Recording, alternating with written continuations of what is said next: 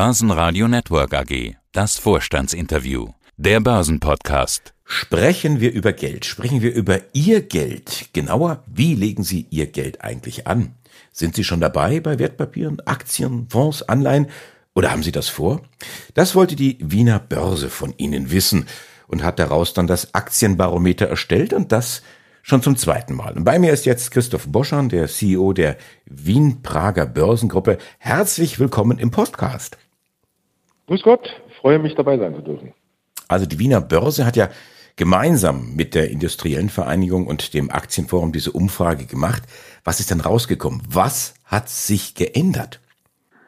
Also alle unsere Umfragen zeigen erstmal, dass der Besitz und das Interesse an Aktien kontinuierlich steigen.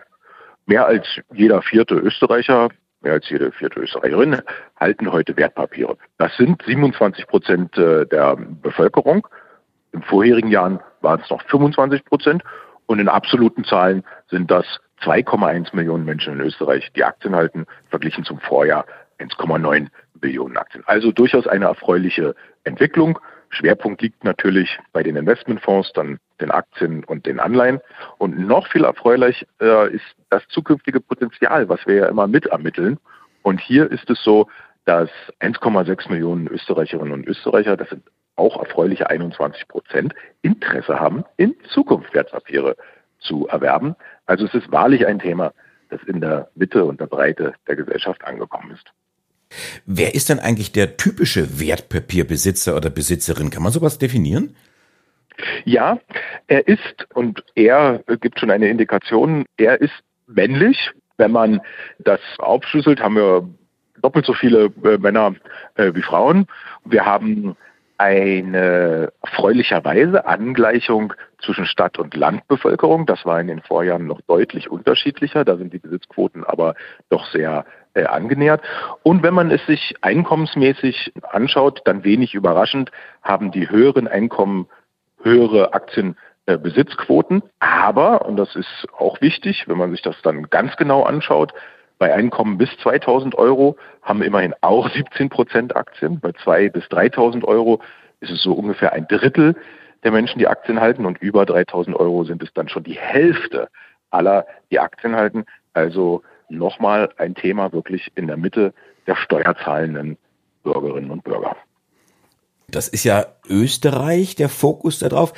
Habt ihr die Möglichkeit, das zu vergleichen mit Deutschland, mit dem typischen Wertpapierbesitzer in Deutschland? Absolut. Also wir haben ja ein Partnerinstitut mit dem Deutschen Aktieninstitut äh, in Deutschland, das veröffentlicht ja auch regelmäßig. Hier ist äh, die Aktienbesitzquote mit derzeit 17, 18 Prozent leicht äh, zurückgegangen. Aber es bleibt natürlich auch etwas der neidische Blick auf die 12 Millionen Aktienbesitzer in Deutschland. Also auch da eine sehr substanzielle Zahl.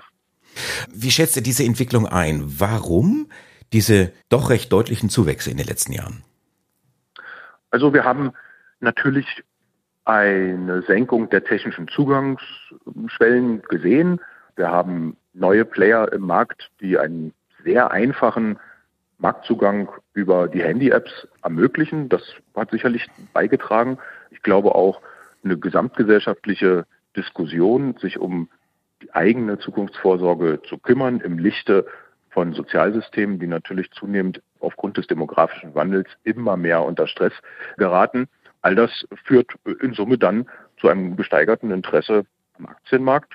Das ist ja auch immer wichtig, wie die Leute sich interessieren. Ja. Und das finde ich ja mal persönlich ganz besonders erfreulich, dass es mittlerweile Common Sense ist, dass ein lebenslanges, begleitendes Aktiensparen in einem breit diversifizierten, am besten weltweit diversifizierten äh, Portfolio äh, Sinn macht man jedenfalls damit alle anderen Anlagealternativen langfristig schlägt. Ja, insbesondere die Anleihen und äh, den Immobilienbereich, also die zwei anderen großen Assetklassen, die für jedermann investierbar sind.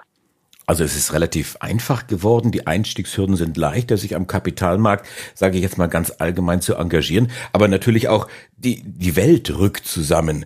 Äh, egal, ob man jetzt den heimischen Markt anschaut oder ob man in den USA oder in Japan oder irgendwo investiert, das geht ja, ja. alles aus der ja. Westentasche. Wie sieht es jetzt aus mit dem Investment zu Hause in österreichische ja. Unternehmen? Warum sollten Anleger den österreichischen Aktienmarkt im Auge behalten? Ja, also diese alte Frage auch des Home Bias, das ist ja vielfach kritisiert worden. Ich finde ja immer, der Einstieg sollte ein anderer sein. Also an Home Bias ist erstmal wenig äh, Schlechtes. Es ist oft auch die wesentlich bessere Alternative. Lieber in das heimische Unternehmen um die Ecke, was man kennt, zu investieren, als das 5000 Kilometer entferntere, von dem man vielleicht äh, entfernt mal gehört oder gelesen hat, aber noch nie ein Produkt gesehen hat. Ja, also ich habe gar nicht so viel gegen Home Bias, aber natürlich nach allgemeinen Investmentgrundsätzen geht es um langfristige Anlage, geht es immer um Diversifikation, im besten äh, Fall weltweit und geht es gerade um das Lösen ja von der Einzeltitelauswahl, von der Industrieauswahl, vom Market Timing, ja einfach lebenslanges begleitendes Aktiensparen mit einem Weltportfolio, das ist der richtige Ansatz. Und in diesem Weltportfolio dürfen dann durchaus auch österreichische Aktien sein, die ja eine Besonderheit haben und deswegen glaube ich, dürfen sie auch in keinem europäischen Portfolio fehlen. Sie haben eine attraktive Dividendenrendite. Das ist historisch äh, vielfach erprobt und auch derzeit so. Wir sind für das heurige Jahr bei KGV von 7. Als Reflexion davon, naja, gibt es eine durchschnittliche Dividendenrendite Konsensschätzung fürs heurige Jahr von 6 Prozent im ATX. Also ein dividendenstarker Markt mit erfolgreichen, erprobten, diversifizierten Geschäftsmodellen, mit einer Geschäftstätigkeit unserer Leitbetriebe in der zentral- und osteuropäischen Region, einer sehr interessanten Region, wo die Wachstumsraten doppelt so hoch sind wie im traditionellen Westeuropa. Also ein attraktiver Markt mit guten Zukunftsaussichten, attraktiven Dividendenrenditen darf als Beimischung in keinem europäischen Portfolio fehlen daher. Also das war jetzt gewissermaßen das hohe Lied auf den heimischen Aktienmarkt, der ja auch einiges an Potenzial birgt. Welche Rahmenbedingungen braucht Österreich denn, um dieses Potenzial zu heben oder sind die Rahmenbedingungen schon da? Also die internationalen Investoren, und das ist die überwiegende Mehrheit äh, an unserem Markt, die erkennen ja dieses Potenzial und das ist auch gut so. Der Capital Inflow, den unsere Leitbetriebe brauchen, ist natürlich allein national nicht zu stemmen. Ihre Finanzierungsbedürfnisse sind dafür zu groß. Es sind multinational agierende Konzerne. Gleichwohl, das hat natürlich einen Preis, nämlich den Dividend Outflow dann. Ja. Und da würde ich mir doch sehr wünschen, dass davon die Österreicherinnen und Österreicher viel mehr partizipieren. Und das hat wie immer im Leben zwei Voraussetzungen. Man muss wissen, was man tut und man muss es sich leisten können. Und beim ersten, man muss wissen, was man tut. Kennt ihr unser Ewigkeitspetitum? Finanzbildung, Finanzbildung, Finanzbildung. Bildung zahlt sich aus, weil nur dann kann man Chancen wahrnehmen. Aber Bildung ist gleichzeitig natürlich auch der beste Anlegerschutz. Da ist etwas vorangegangen, durchaus. Es gibt eine nationale Finanzbildungsstrategie, die darauf abzielt, wirtschaftliche Bildung und Finanzbildung auch in den schulischen Lehrplänen zu verankern. Das ist auf dem Weg und wird auch politisch äh, unterstützt. Das ist also gut so. Wo es noch etwas hapert, sind die wirtschaftlichen Rahmenbedingungen. Denn hier würden wir uns wünschen, eine steuerlich angemessene Würdigung der Investmentreise der Privatanlegerinnen und Privatanleger. Die sieht nämlich derzeit so aus, dass die Leute aus versteuerten Arbeitseinkommen ihre Investitionen tätigen. Dann werden sie Mitunternehmerinnen und Mitunternehmer, werden Körperschaftssteuer belastet. Und aus dem bereits für körperschaftsversteuerten Gewinn werden dann Dividenden ausgeschüttet, die nochmal mit 27,5 Prozent besteuert werden. Also das ist schon eine dramatische Steuereskalation entlang dieser Investorenreise. Und wenn man die nationale Investorenbasis stärken möchte, wofür viel spricht als Standortfaktor, dann muss man hier etwas tun und in der politischen Diskussion und auch im Regierungsprogramm verankert ist ja eine Behaltefrist, also die Steuerbefreiung für diejenigen, die ihre Aktienanlagen eine gewisse Zeit lang halten. Finden wir gut, weil es privilegiert die ruhigen Hände, es sanktioniert etwas die zittrigen. Wir wollen ja die Investierenden und nicht die Spekulierenden. Allein, naja, die Behaltefrist äh, hart der Umsetzung, aber die Legislatur ist ja auch noch nicht zu Ende und die Hoffnung besteht, dass das zur Umsetzung kommt. Jetzt kann natürlich der private Investor an Sachen Steuerumgebung relativ wenig machen. Er kann eine Meinung haben und kann sich dafür ja, stark machen. Er kann Wahlentscheidungen treffen und darauf kommt es hier an. Es ist ein Thema in der Breite der Gesellschaft und natürlich ist, gilt das Primat äh, der Politik, mhm. aber man darf seine Politiker da auch in Verantwortung nehmen und ich glaube auch der Anspruch an die Umsetzung eines bestehenden Regierungsprogramms ist doch ein ganz normaler bürgerlicher Anspruch. Ja.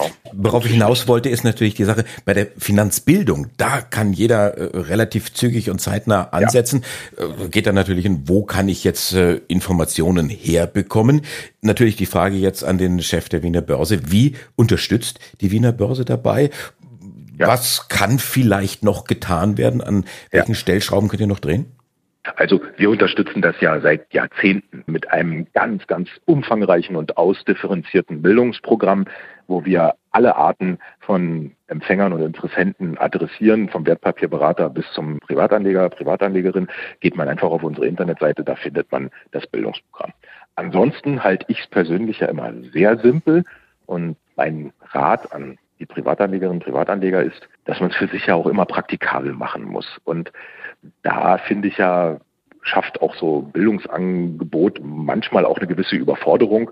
Und mein Rat ist ja immer, es wirklich aufs Wesentliche zu reduzieren, nämlich einen Sparplan einzurichten, den zu befeuern in jedem Monat oder quartalsweise oder meinetwegen auch nur einmal jährlich mit einem breit angelegten Weltportfolio. Und dann entlastet man sich von diesen ganzen stressigen Fragen der Einzeltitelauswahl, des Market-Timings, der Industrieauswahl ja, und wird am langen Ende übrigens auch dann diejenige attraktive Rendite, die Durchschnittsrendite der Märkte, die immer doppelt so hoch ist auf der Aktienseite im Vergleich zu den anderen Anlageformen äh, erreichen, auch ohne sich groß in die Tiefen der Aktienanalyse einzuarbeiten.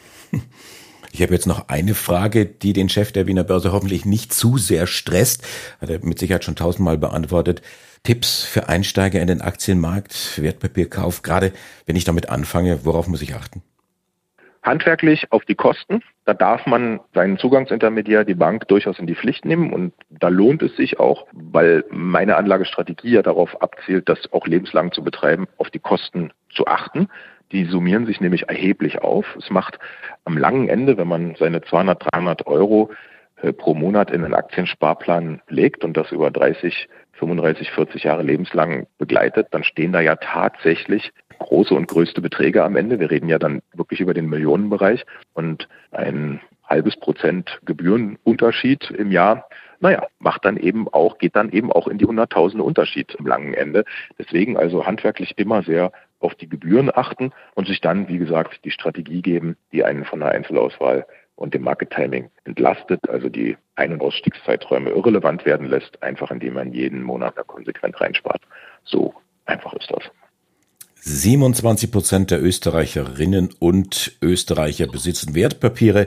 Das Aktienbarometer, ich klopfe noch mal kurz drauf, steigt um 8 Prozent, also Hochdruckgebiet an der Wiederbörse. Christoph Boschan, vielen Dank fürs Interview. Herzlichen Dank. Börsenradio Network AG. Hat Ihnen dieser Podcast der Wiener Börse gefallen? Dann lassen Sie es uns doch wissen und bewerten Sie unseren Podcast mit vollen fünf Sternen. Vielen Dank und bis zum nächsten Podcast. Alles rund um Börse.